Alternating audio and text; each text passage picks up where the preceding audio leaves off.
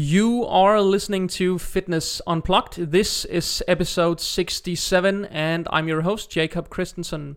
On uh, today's episode, I uh, I actually I had the chance to uh, interview with the uh, with the a new uh, Miss Olympia from uh, the women's bodybuilding division. The women, women's bodybuilding division just uh, got back into the uh, Olympia, and um, I uh, I got the opportunity to talk to Andrea Shaw, who just uh, won. and who also actually won the Rising Phoenix World Championships. So, without a fur- further introduction, I would just like to welcome you, Andrea Shaw thank you so much, Jacob, for having yeah. me. And thank you. On. You were you were quite quite fast to, to uh, get back to me. I think I I got a little bit of help uh, from uh, Helle, but uh, but that's always nice to get a little help. Always, and you know what? I mean, um, we a lot of people. Yes, it's a comp, it's a competition. We get it, but um, I've always been a fan of Helle's. Um, Helle is, is just a down to earth girl yeah. who loves bodybuilding. Um, her and Irene, you know, I from the first day I met them, I felt like I could just talk to them without reservation. And you know, when Helle says, "Hey, I got somebody that I want you to talk to," I mean, you know, she knows. she All right. Knows I'm gonna I'm gonna support because that's that's where our heart is. Our heart is in bodybuilding. We live it. We love it. We we help people. Um, you know, as far as clients go, family, friends, eh, to to really get into the best shape. So whether you want to compete or not, I mean, if we have the ability to help you, we're going to help you. Yeah. All right. So um, you are uh, you're filling out some pretty big uh, footsteps uh, with uh, being Miss Olympia. That title hasn't been around for some years, and the last time someone was Miss Olympia was Iris Kyle, who was actually at the uh, I believe, at the event, but got sick and couldn't yes. uh, compete. Is that right? That is correct. Yeah, that is correct. How do you feel? Yeah. How do you feel about like filling out those footsteps? It's it's a joy. It's it's definitely um, something that I've always wanted, but um, I had no idea that it would be in female bodybuilding. So I knew no. Um, once I got the feel that I had the, a good chance of going pro.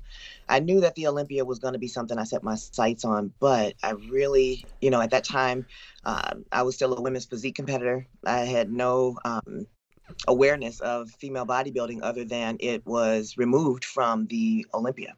No. So, all right. Yeah. Yeah. Figured so that, you know, it was going to be my way to get there. yeah. So uh, I spoke to I think I spoke to Helle Helle Trevino in the in the spring sometime I think April or May, and uh, she talked a little a little bit about like she wanted to to win the Rising Phoenix World Championships three times. She wanted that like three-peat, and she was like so set on winning that third title. And um, when I tuned in to watch the show, uh, I was kind of surprised to see you because you came out of nowhere. I uh, I guess. Uh, did you did you know last year that you were gonna compete in in uh, in women's bodybuilding? Was was that like part of the plan? Yeah, yeah, and yeah. actually, um, that Helle and I second time competing against each other at the Rising Phoenix. Okay. Um. So, yeah, when I uh, I got into my female bodybuilding pro debut in 2019, the year okay. that Helle won the right. Yeah. All right. Yeah. Um. So that it was a bit. It was a change because I, I jumped right into uh, a women's physique show as a pro to make my pro debut. Yeah. However. Um, I got some feedback from the judges. I was approached by Linda Linda Murray and Alina Popa, and uh, I knew when I got into the second call out that you know okay either there's going to be something that i gotta either sharpen up or going to have to go to the drawing board and take care of because you know i'm in the second call out and you know yes i'm the newest pro on the block but you know let me see what the feedback is. And uh, alina and linda right away said you know what? You know that you need to move into women's bodybuilding. Irene andersen saw me backstage and she looks at me and she says are you women's physique? And i said yeah. And she was like oh no. Oh no no way. There's no yeah. way you are women's physique um, and then I got the judges' feedback, and I knew that you know I needed to jump into women's bodybuilding because I just held um, more dense muscle than the women's physique girls, yeah. whether it was size and or like the amount of um, mass in different places. Yeah. So, I mean, you know, the clarity was always there, but yeah, I was definitely just I was the mass monster in the women's physique category. Yeah, all right. So fast forward, I won in the, I went into the Chicago Pro yeah, of that year and uh, came in second to uh, Alicia Young. in women's uh, bodybuilding. yeah, Yeah. great season competitor. Um, and uh, then I moved into the Rising Phoenix that year, and I placed seventh. So Helle won that year. Uh, Margie came in second. I believe Irene came in third, and then Yeah. Monique Jones in fourth. Okay, so uh, that's Mhm. probably why I didn't uh, really notice you. Like, I didn't recognize your face when I saw the lineup. I was like, "Who's the new girl?" But when you got when you're carrying like uh, that kind of muscle, you're probably not a new girl, uh, or, or probably not new new to training, right? So Yeah. um, sometimes you just see so many competitors that you don't like really um, really realize like how many great talents are out there. Um, so uh, you turned pro in the women's physique, Correct. correct? When was that? 18, hmm Did you say what 17, 18? 17. 17. All right. So so the timeline Sorry, 18. 18. It was 18. November of 2018. Um, I went to Florida that year, yeah. and that I turned pro. Okay. So the timeline from turning pro in the women's physique division till uh, winning the Rising Phoenix and the Miss Olympia. What what can you tell me a little bit about uh, like what's the timeline for that?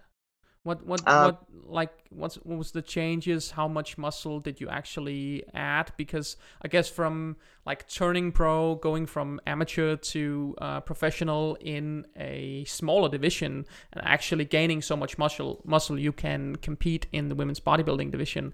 That is uh, uh, quite a turnaround. Hmm Well, and this is where a lot of people, um, they probably are like, "Oh my gosh, how how did you do it?"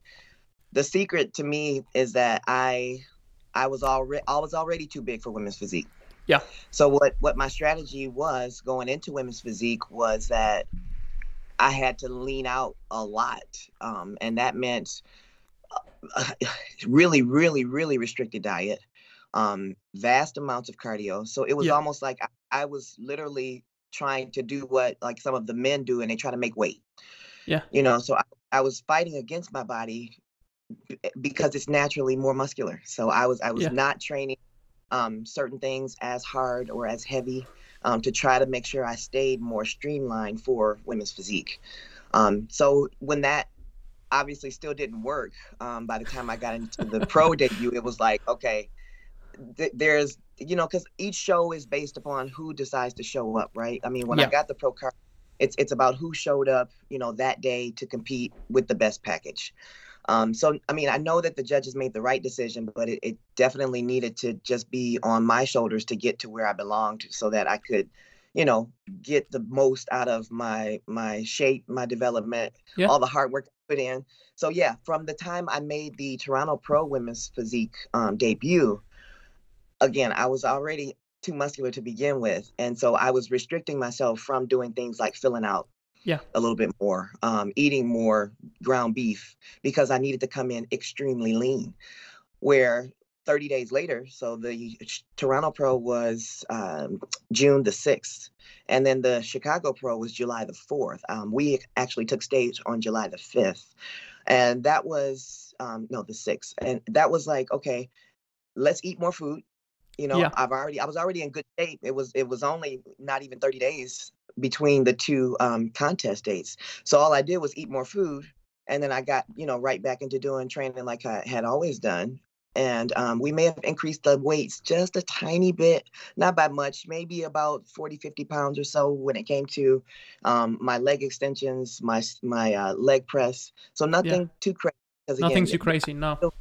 yeah, I was still already very muscular. All we wanted to do was make sure I stayed tight enough to make it to the stage again. But I started getting things like uh, apple pie, um, oh, which I absolutely loved, um, and like ground beef. Um, I got more sweet potatoes. I got more. I got more of all the foods. So it Yeah, was like Probably just filled get- out more. Yeah. yeah, and I mean consistently every time um, we started to play around with giving me a little more food, it was like, oh, this is what I've really been working with for potential. We just never tapped into it because I No. had to you know change strategies for women's physique yeah so very liberating definitely very liberating but when i got to the rising phoenix um, in 2019 when Helle won i think i still needed more time too to study female bodybuilding more like Yeah. posing get more comfortable with posing big um, I, te- I teasingly say that um, margie martin she she told me that um, that day of that show she was like don't be afraid to be big you know you're a bodybuilder now. You don't have to you know think or pose like a women's physique competitor. So that No. those little things and talking to the girls um, getting to know them because i did a, a little interview with helle um, about you know how she felt after winning it um, so again we're, we're very um, open when we we can dialogue with each other and you know it was just a matter of go with what your body is going to respond to naturally. And Yeah. so you know i definitely took that to heart um, in preparing for my 2020 season. It was like okay be, get big don't worry about it. Whatever happens with my, my body i'm just going to let it happen right? So Yeah. I, I myself with lifting weights. Um, i'm not lifting the heaviest weights in the gym but i lift fairly heavy you know and i work um, pretty consistently to keep a very high volume with sets and reps. Yeah. So that right that's like my secret sauce when it comes to you know how I train. Um, but anybody that wants to uh, get into you know bodybuilding, I think that's going to be a key element to really pushing the body beyond you know what people may think that they can can do. Yeah, but I think we see this. Uh, I think we see this phenomenon um, fairly often now with the uh, with the men's uh, classic physique uh, and the 212 or the open class. But we see these kind of hybrid physiques where uh, the athletes like they try and hold themselves back or they try to weigh in just to get in another class, uh, just to be uh, more compatible. Uh, compatible, um, and they don't really like succeed. It's like their body it suffers. It it doesn't get as round. It doesn't get as conditioned because they Yeah. they have to like suffer all the time. And Yeah. we've seen it actually. Uh, we've seen it a, a bunch of times now, and we see people starting to like cross over from the classes to to get into the more like muscular classes. We've seen uh, multiple competitors go from classic to 212, and we will probably see some uh, classic guys going from classic to the open at some point. Um, I guess. and maybe Yeah. even more competitors coming over to um, women's bodybuilding. I've counted four this last past year. Um, Yeah. And the last one of them came over to, I mean, they made it to the Olympia. Yeah. Um, so that was a huge, um, I- and I say four, that kind of includes me. Yeah. um, you know that that that that's a huge i mean for the class just coming back and you're talking about a lineup of 14 girls i mean that's still a significant portion to me of girls who realize okay you know what women's physique is not the best fit no. and when i think for me when my body responded very quickly to, to the manipulation and the diet i knew immediately because i mean if it's just a matter of manipulating the food then that means you were the one holding your body back Yeah. you know what Yeah. I mean? The body, the the the foundation is there. Um, and I come from, you know, very large muscular, you know, family. Like my dad's side Yeah. of the family, they were just very muscularly like dense and dominant, like with their stature. Yeah. But I think it's it's it's all it's all genetics, uh, and you um you you see it all the time, right? You see these athletes, and then when you see their like family pictures, they're like all huge, uh, and it's it's it's really weird just to see like a bunch of huge people in a family photo, and then there's like one surprising athlete of the bunch, and the rest uh, is just like regular people not knowing they had potential for anything, right? Mm-hmm. Exactly. Because I mean, like, dad wasn't into bodybuilding; he was into basketball. You know, and it was yeah. But definitely, you know, people could look at him and tell he had a very solid and very strong build. Yeah. So, oh yeah, that's where people and like. When I show them pictures, they're like, "Oh my gosh! Like, Yeah. wow, your dad's legs are huge. no wonder you've got big quads." Yes, Yes, that's uh, just yeah, tapping into what you genetically have um, becomes really key to figuring out where your strengths are. Yeah. So, uh, what's the uh, what's the idea amongst the competitors right now? Because uh, I I believe like when they shut the women's bodybuilding down uh, back, uh, I think it was was it three or four years ago. They sh- they they started shutting it down. Um, and I believe like a ton of athletes they started like moving to women's physique. They wanted to compete, and we saw this like we saw women's physique getting like getting divided with like uh, these uh, like small streamlined athletes and and some huge uh, female athletes, and then we saw these like uh, like in between kind of um, competitors, and it it's been like it's it's been like very hard to to figure out what they actually wanted with that class, but because suddenly there was like a ton of different body types in the same class. Yeah. Um, yeah. So so is there um, is there any more girls that you know is is thinking about moving to uh, women's bodybuilding to be more like competitive um, and not like placing in third and fourth callouts all the time? Yeah, um, I, have come across two girls recently um, who have crossed over from women's physique and have um, said that their intention is to um, compete this year in women's bodybuilding because yeah. you know they realize that um, maybe between uh, a lot of consistency is that a lot of these girls are notice, noticing that their legs are just too they're too large. Yeah. You know, um, upper body seems to be streamlined for women's physique, but the quads, um, the glutes, the hamstrings, they're just, you know, they're carrying more mass to really do well in women's physique. And they and they realize too, I mean, kind of what I went through. You know, you're only yeah. gonna diet down so far the legs are just very large muscle groups and i mean short of catabolizing muscle in other places you're not going to get the legs as lean nope. enough eh, eh, as you you may want to to really be able to get that first call out no it's just and not going to happen the proportions is probably going to stay the same you're just going to be like flatter and uh, like stringier in like in in some like areas of your body uh, and you're still gonna have like the huge body parts. It's still gonna look huge uh, compared to the mm-hmm. rest of the body. All right. Yeah. So I think we're gonna see like a movement. I hope so actually, because I thought like back in the day when they shut it down, I I thought it was uh it, it was kind of sad because there was like a ton of athletes who uh actually enjoyed competing there, and there there is like a huge audience for that. Uh, even mm-hmm. though it's it's um, uh, something a little bit extreme to see uh, uh, women that muscular, but that's like that's kind that's part of the game uh in the bodybuilding world, and it has been for uh for uh for years, uh, years on end. And we've seen these like huge muscular girls, and Iris Kyle kind of like set the tone with uh, what kind of look are we going for, and they started allowing these like the striated glutes and all uh, like the the really like hard uh, conditioned muscle, and I think it it's it's one thing is to to tell people well we want you to come in a little softer or we want you to downsize a little but it's another thing just to shut an entire division down because it's uh, for a lot of people it's uh, it's their like daily living. They don't have have anything else in their lives because uh, they like put everything on on one plate basically. Um, and it's yeah. an art form. I mean it's an art form for us. So yeah. you know it's it's it's more than just and I, I think that if we were to go back and ask you know the previous management company why they chose to get rid of it would they ever really be honest? No. No. No i don't think they would because they looked at it more as a as a as a business decision. They don't value the art of bodybuilding. No. Um but yeah i think that they really began to see i, I think in particularly like jake wood. I mean and a lot of the people who have studied bodybuilding from its beginning really began to see okay, you've got a whole class of athletes basically with nowhere to go. Yeah. And I mean, six years goes by. What in the world are they supposed to do? Especially when you look at some of the ladies who um, really started to to reach their peak or their stride. You know, Margie, Helle, you know, they, I mean, they they've been competing a long time, but you know, when they started making their way to you know top five at the Olympia, and then they just take it away yeah.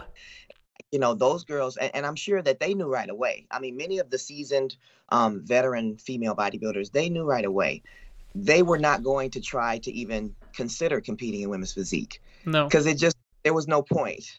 Um, but you did have that other segment of ladies who said, you know what, it's the only way to get to a stage. Yeah. So, you know, they they wanted to at least do it, um, and they were real really okay with taking on what was required to try to do it. Um, even if it meant that, let's say, years later, if women's bodybuilding comes back, you know, they've maybe shredded down or catabolized so much muscle that they may not get a chance to move back up again. No. Many ladies decided to make that choice and they moved, you know, they moved into it. But I think that because we love it so much, um, you never know what you can and, and, won't No. do when it comes to, you know, having one avenue or no avenue Yeah. um, to be compete and display, you know, um, what what you've been working on and so diligent about over the, you know, the lifespan. No, but I think like as you said, like it's it's hard to ask people to like catabolize like that much muscle. It's for some of these these athletes, it's like uh, it's not just like five pounds they have to shed off. It's maybe 10 15 20 25 pounds of muscle. And you're not gonna just like catabolize that within like six months just to compete at another show. It's gonna take years uh, to, to shed that off a body. Uh, while still working out and staying in great shape you will like preserve like uh, a ton of muscle just like walking around just being active. So for people actually still training going into the trenches of the being in the gym and stuff it's gonna be hard. Like no ma- no no uh no matter like how many marathons you start running and and whatever you do uh how like a few calories you start to eat you will not be able to catabolize that much muscle within a short period of time. And your career could uh, might might just be over uh, within uh, your like um, uh, the time from uh, you start that process till you uh, actually succeed at it and and reach the end, uh, your career could be over. So uh, that's uh, remember the sport is always evolving you know Yeah. what i mean like different um like okay so there was a a, a significant change in um let's take the women's physique category um there was a difference between juliana malacarne and shanique grant um and now there's even a difference between shanique grant and uh sarah. Yeah. so there there's that whole thing of you know you you if you make that kind of decision um yeah you got to be okay with whatever the outcome is. Yeah. Um, because you know and um the judges are are only going to be able to judge who and what shows up.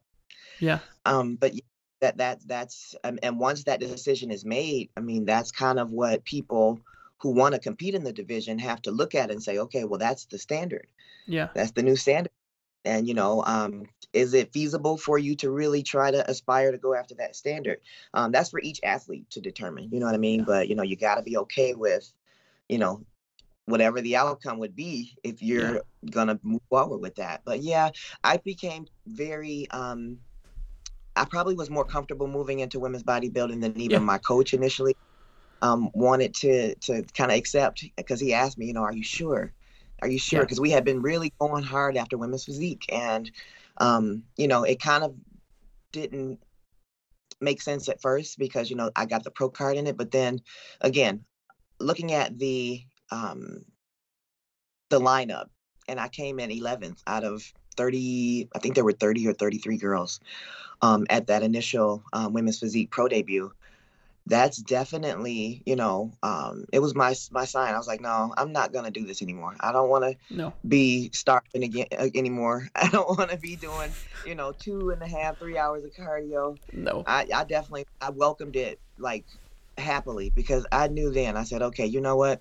Now I get to just let my body just grow. Okay, Yeah. I can eat. I can I can be look I can have like my training sessions and actually be happy about them. yeah and there is like just there is something like fundamentally wrong with holding yourself back. Like every day i remember talking to a competitor back here in denmark and she was like why should i train every day to get worse? Like why should i do that? Why should i train every day try to do things every day to get worse why would I do that? Why why Yeah. why not like uh, develop my physique as I've done like until now? Uh, why Yeah. stop that process and try and, and turn back like like the wheel of time? Uh, Yeah. That that's and and no athlete would ever be motivated to do that for a long period of time.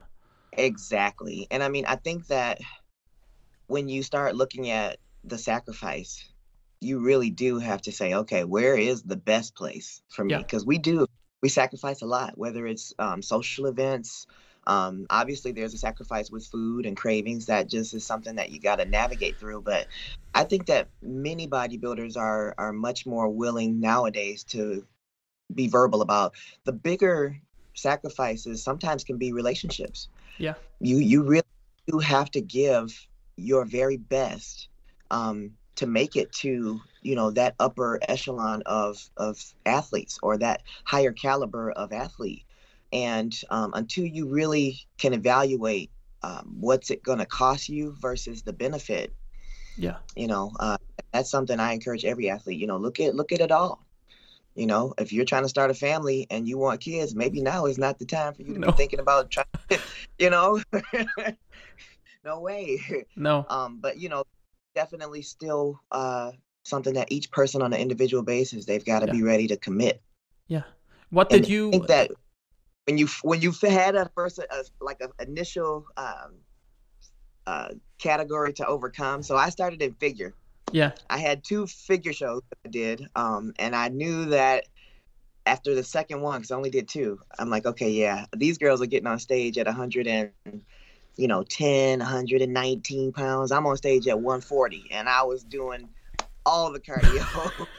all quads, just big girl. I mean, and there was no, and I knew then. I said, "Oh no, there's no way." But after that, there was there was my uh, one of my um uh confidants said that I I seemed to be in a depression, yeah. and that I was so upset about how I did, even though I didn't do bad. I always made the first the top five. Um, so you know, I knew that I had some potential there, but that frustration started to kick in. Like, you know, I gave so much. I, you know, I, I, knew that I gave it my best. You know, why didn't I place higher? Um, and then I took an eight year break because there was no women's physique at that time. Um, This was 2008, and oh. you know there was only women's bodybuilding, uh, figure, and fitness. That was yeah. it. So and that's I knew that figure definitely was not my spot. No. Um, in my opinion, at that time, I still wasn't. Not only was I not um, mature, like in my own wisdom, to to take on bodybuilding. Um, I don't think I was mature enough um, in my lifting habits either to really no. try to take on bodybuilding. I needed time to really um, learn more about the different types of uh, mechanics and variables that go into training. Yeah. Um, so I took time off. I took eight years off before I competed again. Yeah. Um, and that that a lot of people don't like to talk about that part of it, but you can't get to you know, yeah, I'm here being Miss Olympia unless you're ready to say, okay, you know what? I had to take a step back, and everybody's story is different, right? Mm. Some people go to it and and they know exactly where they fit. That's great. That you know that wasn't my story though. No. um, yeah, having to experience that upset early on when I first started competing, you know, yeah. I knew I had to let fear go. Um, and I asked my coach, you know, at the uh, eight year mark, you know, let me practice some figure posing for you and some women's physique posing, and then you tell me what you think. And he told me right away, he was like, you need to take those shoes off because I still had this little like spark of wanting to try to be, you know, um, into figure.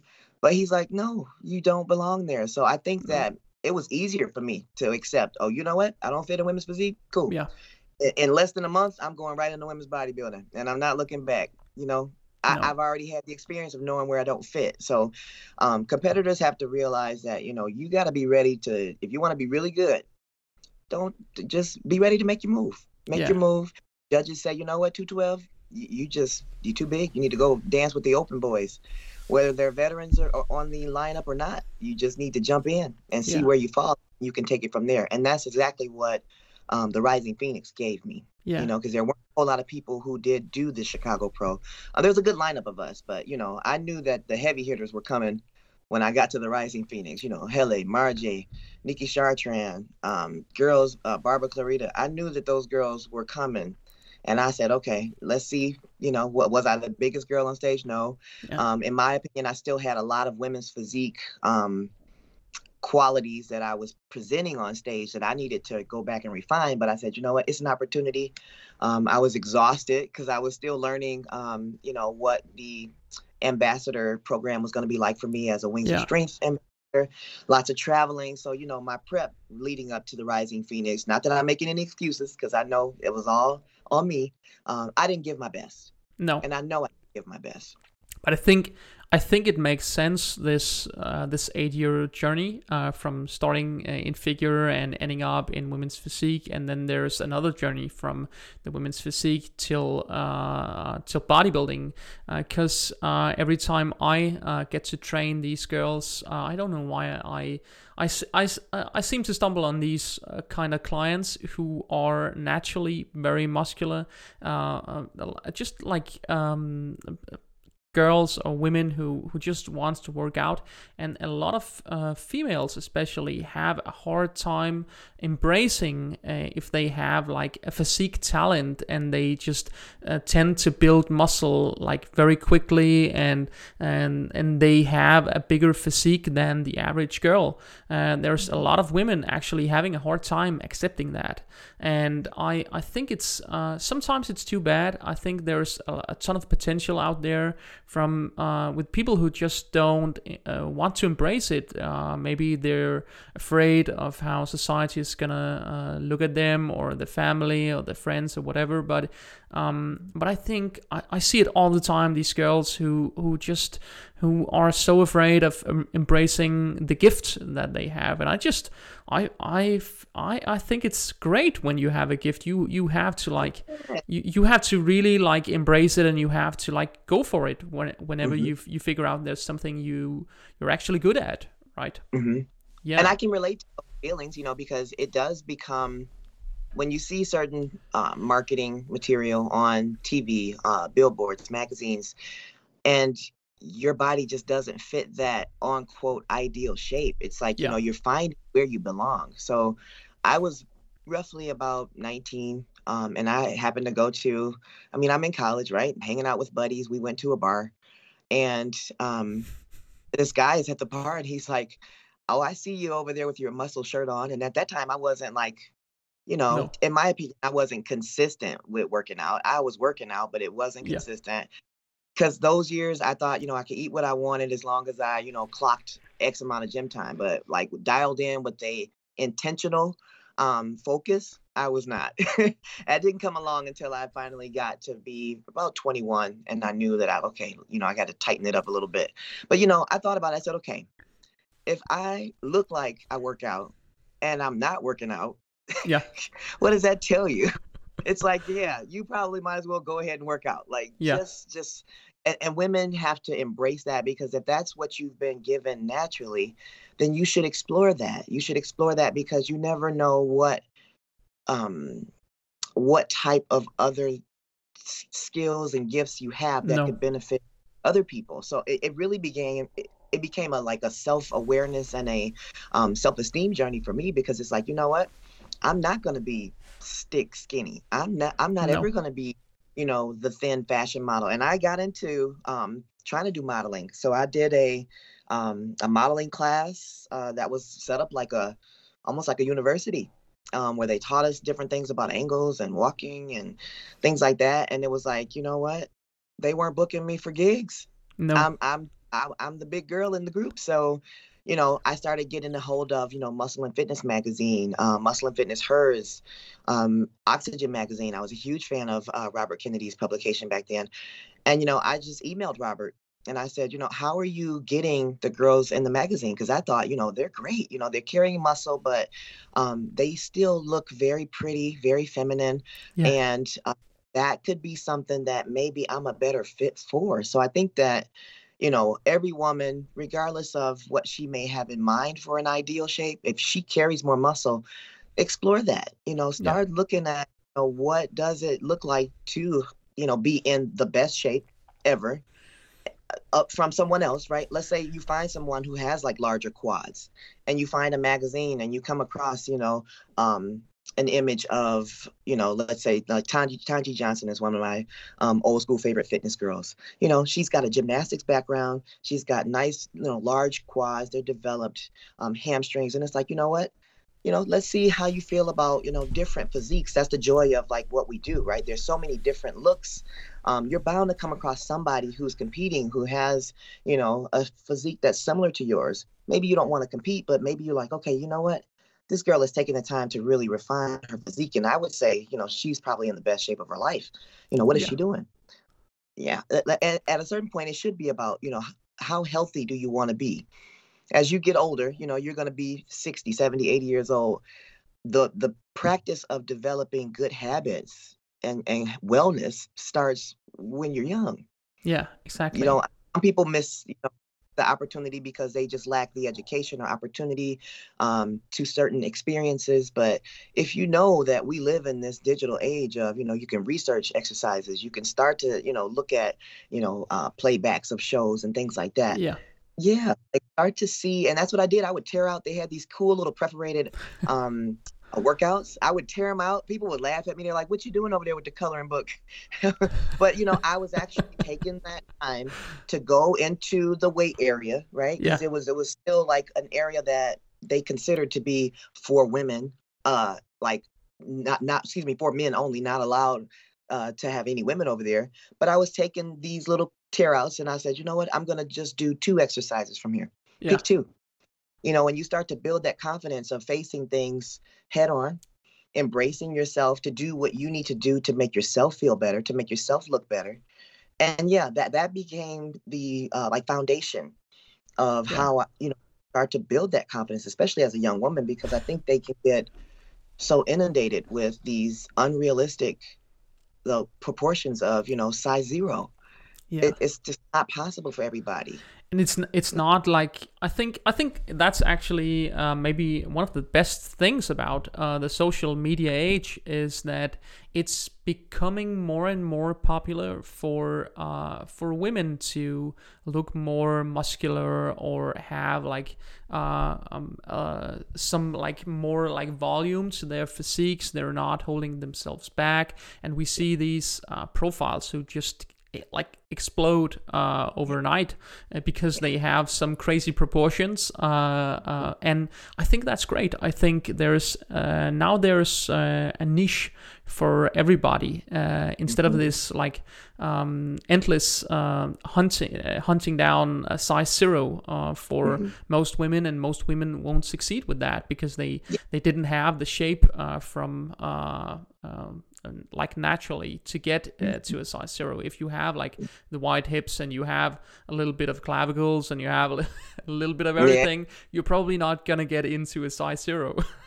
Mm, exactly, exactly. And and the fact that these girls um, who have these profiles have such vast numbers of you know women following them, that goes to show you there's something about the appearance of their physique that appeals to them. You know, and they and it does. I mean, I think to everyone's core humanly we want to i mean we're attracted to you know the fittest or the, the you know who who has the it's like that old um uh, saying when we started to talk about you know um, your genetics and evolution and you know the the the, the animal is going to breed with the strongest the most fit you know what Yeah. i mean they want that those genes to carry on the, the line of you know um, succession yeah i mean i think that inherently we have that desire to see you know who is the best in the best shape you know Yeah. and how how do i measure up? You don't want to compare yourself no but you know there are just bound to be people who share certain qualities physically that you do yeah, um like lenda murray. So I look at lenda murray and i look at her physique and i'm like okay you know what? Lenda had really round shoulders. I've always had really round shoulders. So it was like okay you know if she was miss olympia that's a strength. And you know it's all about perspective yeah, but again exactly. ladies have such large profiles because there's got to be something that you know they see that draws them to that particular physique Yeah, and I think I think that's great. What? what did you say? Yeah, yeah, and I think like in Denmark, I don't know if you have this saying in in the U.S., but in Denmark we have this saying uh, that equal children play the best. Uh, so um, it's just like uh, chil- uh, like people they it's a saying about like people they they have to find equals right uh, to be competitive uh, and to um, be challenged uh, in the right ways. So uh, you don't uh, want to compare yourself with a bikini competitor when you're um, the Miss Olympia and in women's bodybuilding. You want to compare with someone comparable, and you start to um, you start to see yourself and see your own qualities in other people. And I think that's uh, that's actually a, a great thing. I think competition is is maybe uh, one of the cornerstones in our like ability to to change uh, change ourselves and work with ourselves. Like we need that like competition at least in our own minds just to uh, just to like push ourselves uh, to uh, to do great things. Uh, we need that. Uh, even though it might just be our, in our own heads we still need it right? You got it. I think a, there's there has to be a sense of um, accomplishment. And accomplishments don't just happen just because they're de- they they're not a happenstance. You need to be deliberate about yeah. making um, certain uh, or implementing certain steps to achieve goals. And I mean, especially with the pandemic, I began to um, really start to reflect more on what is most important to me, you know, and having that goal and having the desire to want to still show people that exercise is still a good tool. Exercise is still a great resource to really help funnel uh, depression, anxiety, um, thoughts of, you know, suicide, thoughts of really wanting to hurt someone else. I mean, I'm just being real because, you know, a lot of people don't want to talk about it. But, no. you know, we've seen a lot of, unfortunately, you know, um, young and old people committing suicide. And, you know, when you feel good about making small accomplishments, it still gives you a little bit of hope. And it, it, it, that hope sometimes, although it may only be a little bit, it can it may carry you through yeah. that dark time. That, that, that I mean, because I don't think anybody would have ever guessed in a million years that we'd be living through a pandemic. I mean, I certainly no. did not think. So it was just like, you know, what do I need to do to go within and pull out what I know is is gonna inspire others and hold me accountable too. So, you know, I, I had to push outside of the comfort zone. I wasn't really okay with, you know, doing things uh, via Zoom when it came to instructing um, my ladies with their um, their weekly class because I always saw them. I was I was I was always seeing them and being able to correct their form and you know I had to like step outside of myself for a second, like, okay, let's let's look at this from all angles. I I number one still have a desire to compete. If they're gonna have shows in 2020, I still want to compete. What can I do to help these ladies and to help myself? That be that became something I I, I went to to give me, you know, okay, I got a little more motivation to get up and, and actually do something because I can be a help to yeah. them. They're stuck at home with the kids. Nobody wants to be in the house stuck. You know, it, it, it became frustrating for a lot of people. But, yeah. you know, when I said, you know, let's just try it. Let's, I'll ask them who wants to participate. And we took it from there. They said, you know what, we would love to have you on for a class. Yeah. And I said, okay, we got to do it on Facebook because there's just too many of y'all. Um, but it worked. And, yeah. you know, every week we were able to just get together, talk about, you know, how people were feeling, exercise, get it all out and then we were like okay you know what this felt so much better it started off maybe you know they were in a sucky mood but yeah. it got better and, and, i think that that's what you got to look at okay yeah. what, these are the benefits with exercise okay maybe you don't want to compete a lot of my clients aren't people who want to compete competitors no. make up a very small percentage of the people that um, i work with or the yeah. ladies that i work with yeah, yeah most mm-hmm. people just feel good about day-to-day living yeah, and I know exactly what you're talking about. Like, I've.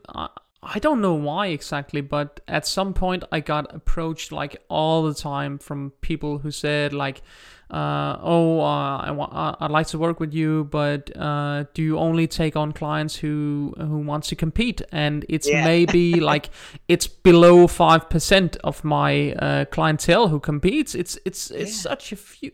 It's such a few uh, amount of people that um, I I, I I never really understood why uh, people thought about it like uh, that way, uh, but they do. Um, but I think uh, one of the good things about the pandemic has really been that a lot of these, um, like a lot of these uh, uh, situations where we uh, uh, were used to work in an environment where we are like very hands-on with people and very physical we had to like get out of our uh, comfort zone to actually uh, keep our jobs because uh, we still had to to make some money just to live right and yeah, you probably do yeah. too it's it's it's it's not a cheap sport to yeah. to do women's bodybuilding I don't know about you you'll have to tell me. I mean, did you ever feel that you had a sense of um, responsibility with them? You know, they've trusted you to work with them Yeah. over how, however long you guys have been in the relationship, working, you know, weekly, uh, bi-weekly, monthly, whatever your frequency was, you know, that became something like, okay, you know what? I, as your trainer, I still feel obligated to make sure I'm doing my very best to help you reach that goal. Yes, Yeah. we're, you know, we're in a time where it's not ideal. Ideally, I would have you at the gym and I could just Yeah. kick your butt there and send you on your way with your homework. But since that's not the case, you know, now we got to work together and say, Yeah. okay, how are we going to navigate these waters? yeah, exactly. And I think like there was like in the beginning there was like a ton of frustration with people just really not knowing how they were going to succeed and a lot of people they focused so much energy on like on outside things that they uh, couldn't really uh, control anyways. Um, but i think uh, within like a few months uh, people like they adapted completely uh, and they started like changing their behavior. They got uh, happier and they started like finding some solutions that would work. Um, i think one of the things within like two or three weeks of the first lockdown in the spring last year um, i started doing like this uh, and um, a boot camp on Zoom and actually like home training with people. And I, th- I thought of myself like I was such an idiot for doing that because I felt like stupid doing like these body weight exercises on a webcam for uh, people in their like living rooms. But it actually Yeah, worked, yeah. and it it motivated like so many people just uh, just by doing such a thing and and providing that for my clientele that actually made them happier and they started working out more and they uh, they ate better and a lot of things just changed around so Domino, what did you say I said that was it was a domino effect. You know, one small action created, yeah you know, a full chain of other reactions that end up being good. You know, Yeah. for everybody. Yeah, and I started like I, I started seeing like clients they they build like home gyms in their gardens and and basements and all these I've seen the most like weird home gym setups. Um Yes. but but it it uh, it kind of worked like uh, people started working out more and I've actually I haven't seen like uh, usually January is like if you're a personal trainer doing online coaching or something January is probably the busiest month month of the year. And I have I I haven't seen any uh I haven't seen like uh client uh, signups go down. I've actually Yeah. seen it go up. It's crazy. Yeah. Oh so yeah. Is is that the same in the U.S.? Like, has the mentality uh, uh, within the people ch- changed around from the first lockdown till now? Oh yeah, definitely. Yeah. People are much more um I, I think people there seems to be a attitude of more gratitude um with the things that we have been granted to have reopened.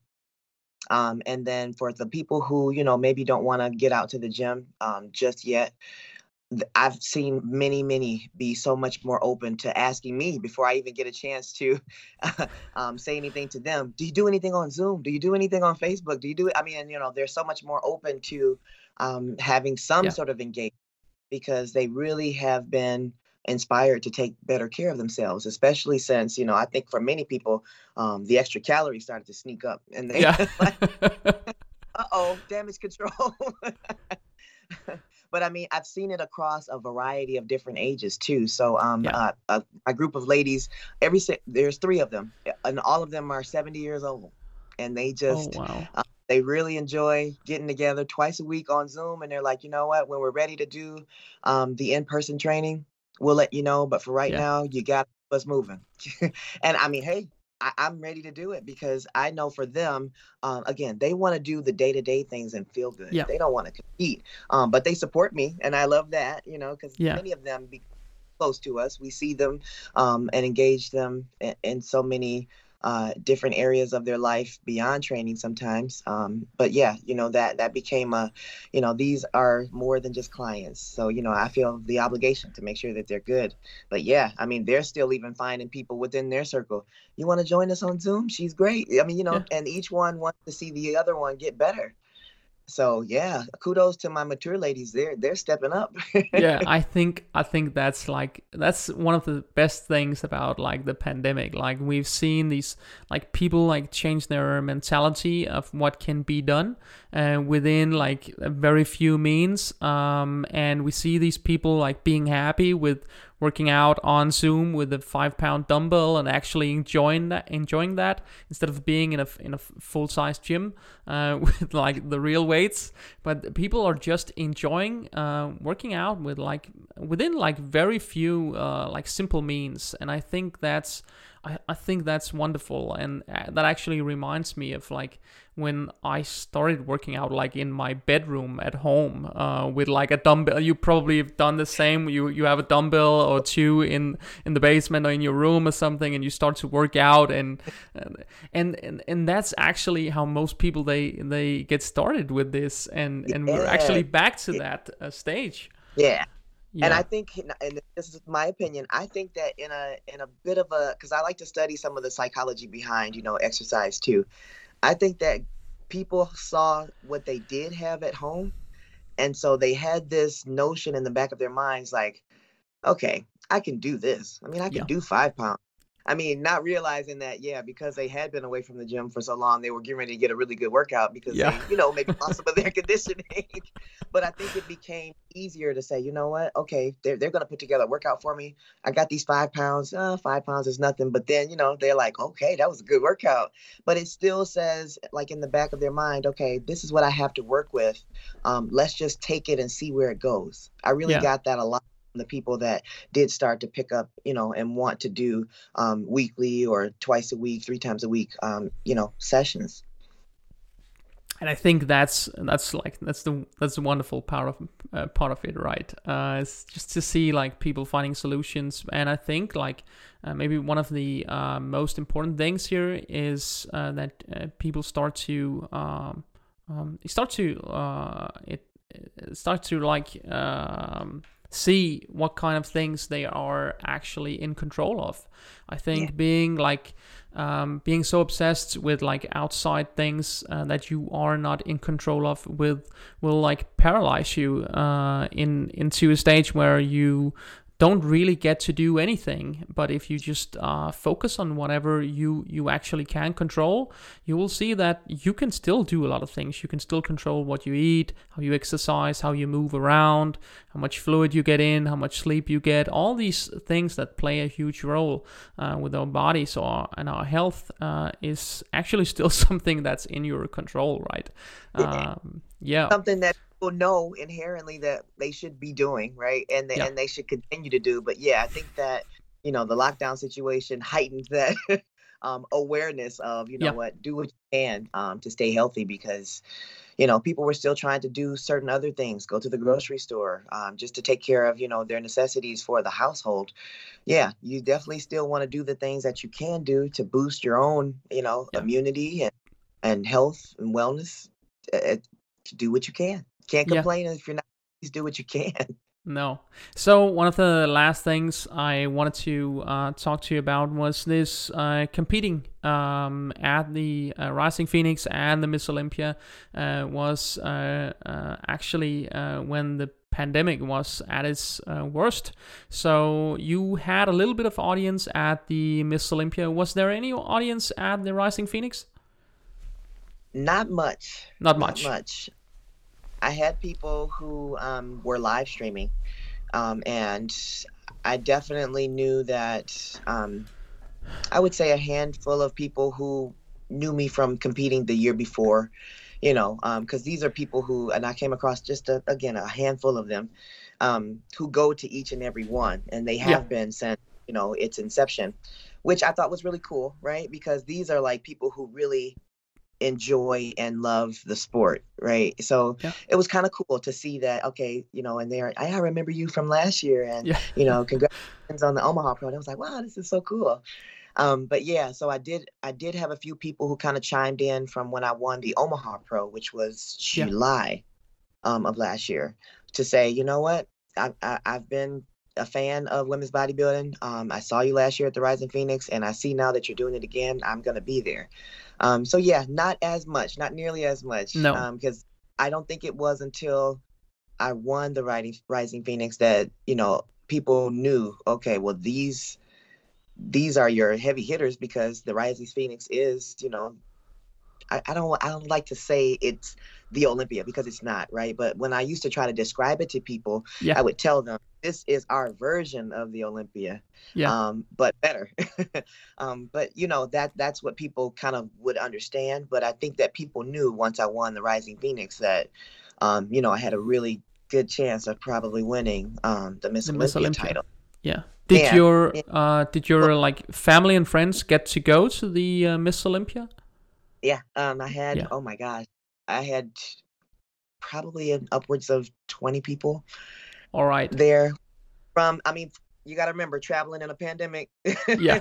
it's not easy. Yeah, so we had like a huge, and, and then my, my Wings of Strength girls, um, the ones who weren't competing, I definitely could hear them in the background, um, and they were cheering all of us on because you know, again, we we work so closely together. Yeah. Um, but yeah, I had my my own family and friends who came because um, I wanted them to be a part of like my birthday celebration. So my Yeah. birthday was the day I competed, and they were they Oh, were wow. happy to. Yeah, Yeah. what Yeah. a birthday gift! yeah, what about that gift? I thought that. Yeah. All right. Yeah. So so happy to have them because yeah, traveling during um that part of the pandemic, it was ooh, yeah, it was a little it wasn't extremely stressful, but you know, there was just certain Yeah. things that um kind of heightened my awareness. I wanted to make sure that, you know, I brought extra sanitizer, I brought extra, you know, uh, sanitizing wipes, extra soap, extra paper towel, and all those things that, you know, um, would help me to feel okay about, you know, um, getting my room set up and all the other things that go into competing hair and, Yeah. and makeup and all that tanning. yeah, Yeah, it's it's stressful enough I- as it is just to compete. So competing within the pandemic is probably not Ooh. any easier. I mean, oh gosh. I mean, and you know, we we already weren't taking in like much food, right? When when I say much food, you know, we're not taking in the high calorie foods that no. you know boost our energy, um, that boost you know the immunity. Yes, we many of us can still take supplements, but I'm a big fan of you know more holistic um, things to to boost immunity and to boost health. Eat the food. I don't really um, push a whole lot of supplements on people. Um, No. unless they're things that you know really could benefit them but you know i try to encourage people eat the food you know if you have a, a good well-rounded um diet or meal plan you know you're going to get your your vitamins and your nutrients in Yeah, but yeah it was it was something i had to still consider um in traveling because i was like you know what we're not taking in a whole lot of food you know it's No. it's warmer in florida thank goodness and it was warmer in arizona but i was coming from a really really cold climate to you know a warmer one and then back again twice Yeah. so i was like just trying to stay on top of everything that I knew I could be in control of. So Yeah. yeah, um, and people still ended up getting COVID thereafter. Um, yeah, I, Hella heard like it's a bunch of girls got COVID afterwards. Yeah, I was really praying for Helle because you know I just wanted to make sure that she was good. You know, we need Helle around so she can keep competing. yeah, yeah, that's my buddy. So, yeah, um, but yeah, you know, I was uh, also praying for Iris because you know we didn't know for sure what was going on with her, but we knew she had to uh, uh, be taken to the hospital. You know, she Yeah. was really not doing well. She was not doing well. But yeah, no, Yeah, no, it's I, I it's saw like her, uh, check in, and then that was she. That was she it. told me she said she wasn't doing well.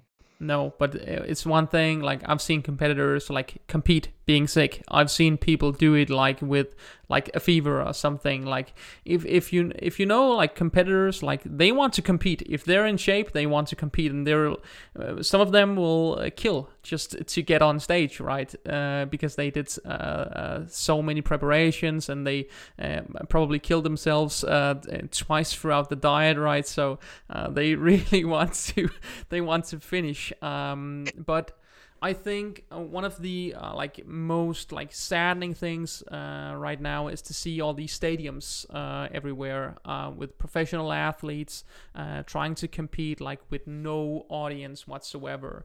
Um, how how you had a little bit of audience in the arena at the Olympia, but how was that with just I think was it a free three thousand people or thirty five hundred or something that was let in?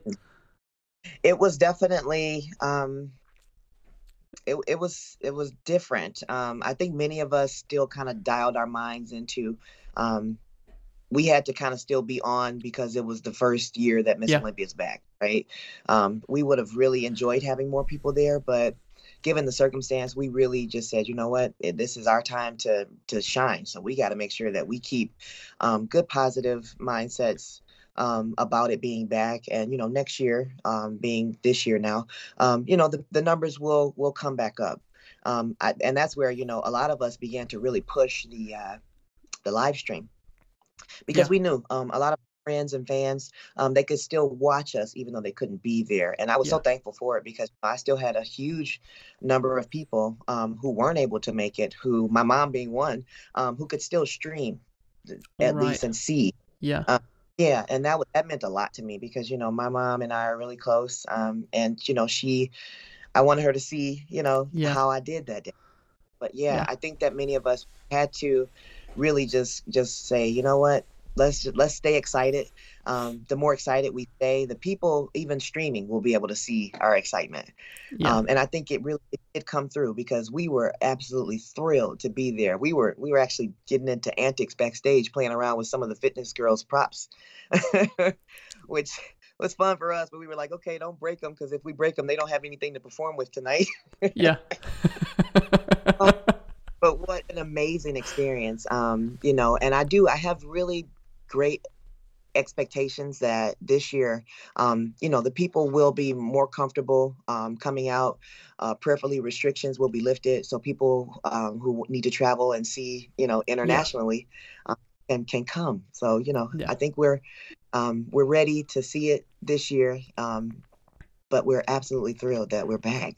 yeah. So So so it it wasn't like it it wasn't like uh, a weird like atmosphere to compete at these shows. I think maybe the Rising Phoenix uh, with with uh, hardly ever like uh, any audience would probably um, uh, be uh, the show where you uh, like felt it the most. But was it like was it weird uh, not having? Is it weird not having like a huge audience when you're on stage and there's like this? Uh, it's it's a it's a quiet arena and nobody's cheering and you you can probably uh, hear whatever like the judges are talking about.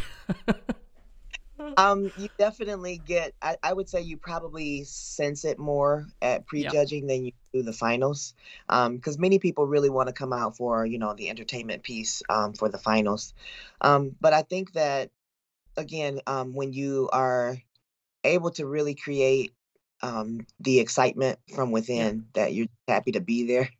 Um, you know, you can kind of you can ride the wave. Um, I, I I've never really been a huge um one to because I, I used to be into cheerleading and gymnastics. Yeah, um so you know when it when it came to halftime it, it- some people stayed for the show some people really just wanted to see the basketball players and then they went off and got you know drinks from the concession stand.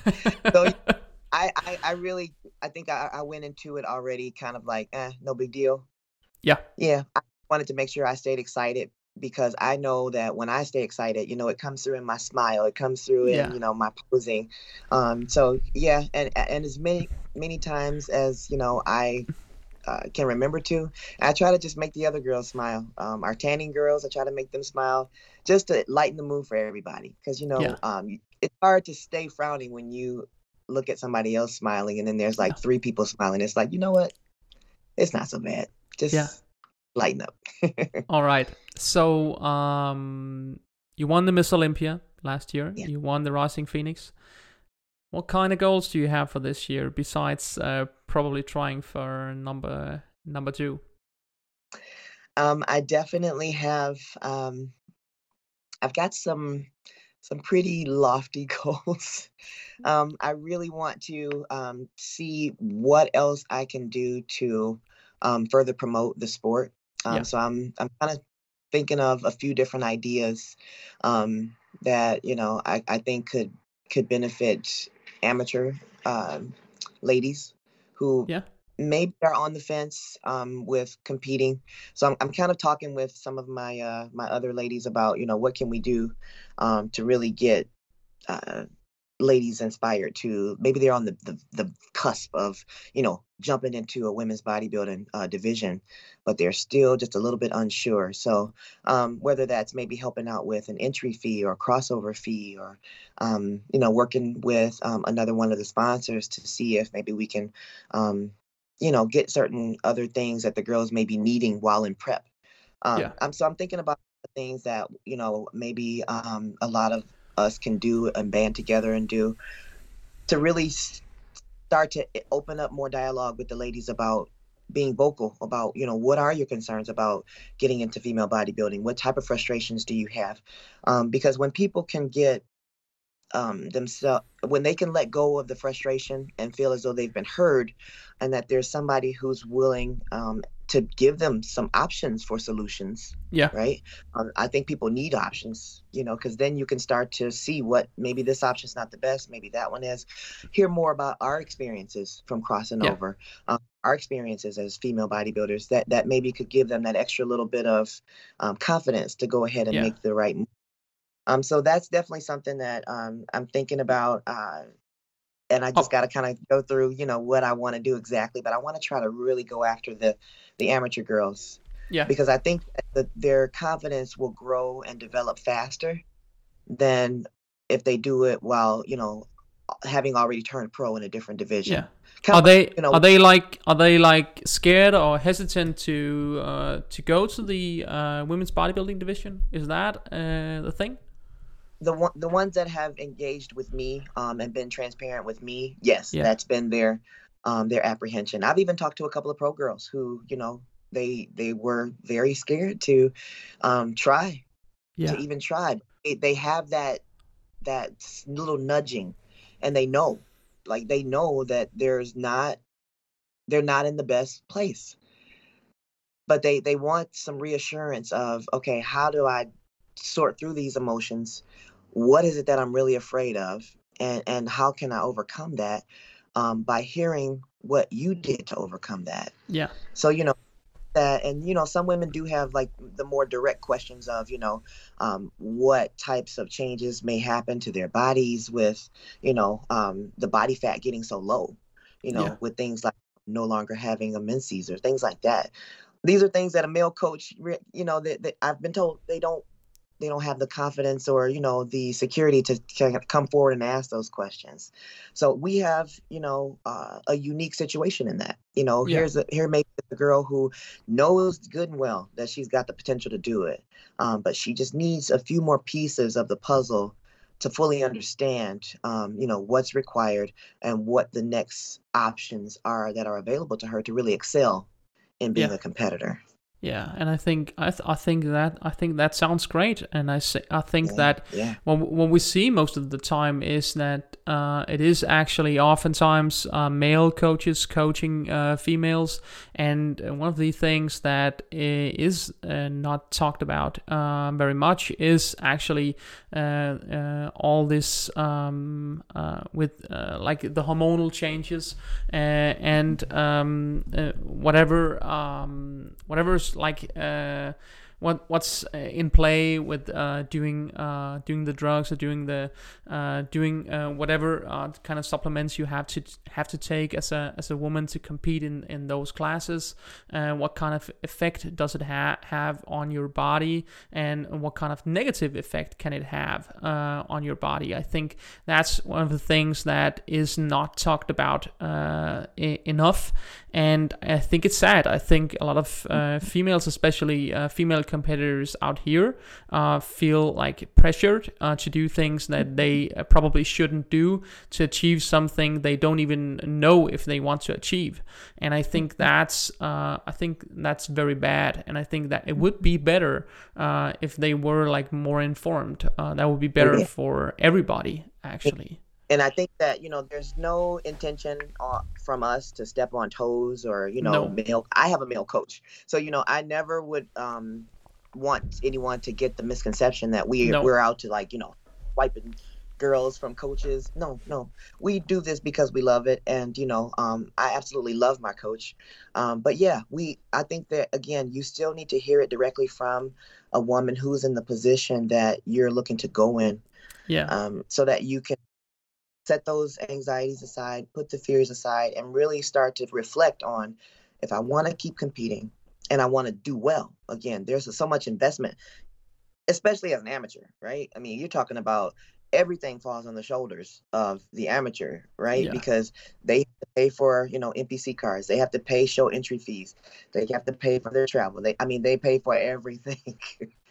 you know um, so yeah at a certain point i think many amateurs should come to that that conclusion of okay this is a lot of time involved a lot of financial commitment you know let's answer some questions to their comfort that could yeah. potentially push them into you know being the excellent athlete that deep in their yeah. hearts they know they can be you know and you de- you definitely need to have certain questions answered there's just no there's no way around that no. the human experience still needs to, uh, or, or, you know, the, the the competing experience needs to come with some sort of logic at certain points. Yeah. Like if you if you fully understand the logic and you fully understand, uh, okay, these are the steps. Okay, now you can move forward because at least yeah. you're going to make an informed decision. Yeah, exactly and I think that's that's maybe the point here. It is like um, most uh, most women are, are definitely capable of uh, making an informed decision.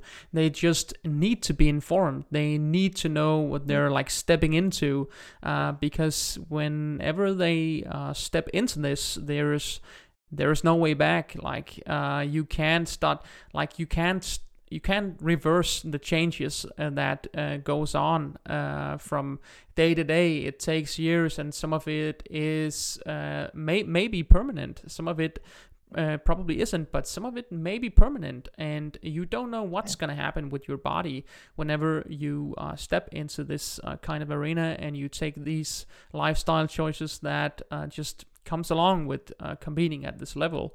Uh, you don't know. Uh, so I think making an informed decision uh, is probably um, it's it's a great one to, to it's a it's a great message uh, to end with.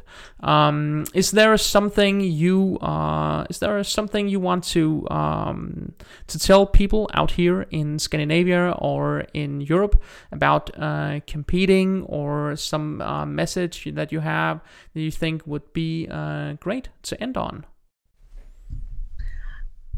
Mm, that's a great question. Yeah, I just put put you on the on the spot there. yes, you did. I think I mean because we're still, you know, um, sorting through the ever-changing landscape. It seems of you know um, lockdown, no lockdown, lockdown, no lockdown. Um, find something that gets you inspired to move. Yeah. Find it and stick with it. Stick with it. Find someone who can help you stick with it. To be accountable. Um, suicide is never okay. No. it's never okay. Um, mistreating others, never okay. Um, we we have an obligation to do the best we can with the health that we've been given. Yeah. So find something that gets you moving, something that inspires you um, to to get moving. There's got to be something or someone to inspire you to get moving. Um, and if you want to compete, I start studying. Study. I wish that was something I would have done. I would have studied the sport more before I just jumped into. it. Um, but yes, I mean, you know, start asking questions. Um, find out different things that you can start doing right away to get yourself actively engaged, and then you know, find find a way to uh, make it fun. Yeah. Because if it's fun, then you you'll enjoy it, and that means that you're much more likely to stick to it, whatever it is. Maybe it's not competing. Maybe it's you know running a marathon, or um, maybe it's powerlifting. You know, whatever it is find what keeps you actively moving because I think personally that one of the gateways to good, good mental health is good physical health. Yeah. I preach that all the time with clients. Like it, it starts within like your mind. Uh, you have to yeah. be like you can't be like healthy on your on the outside if you're not like healthy on the inside. It has to go both ways um, and it really has uh, because otherwise you won't succeed. Uh, at some point uh, you will fail. Um, so i think that's a very important like point to get across. Um, andrea where can uh, people find you if they want to follow your journey on being uh, two-time miss olympia?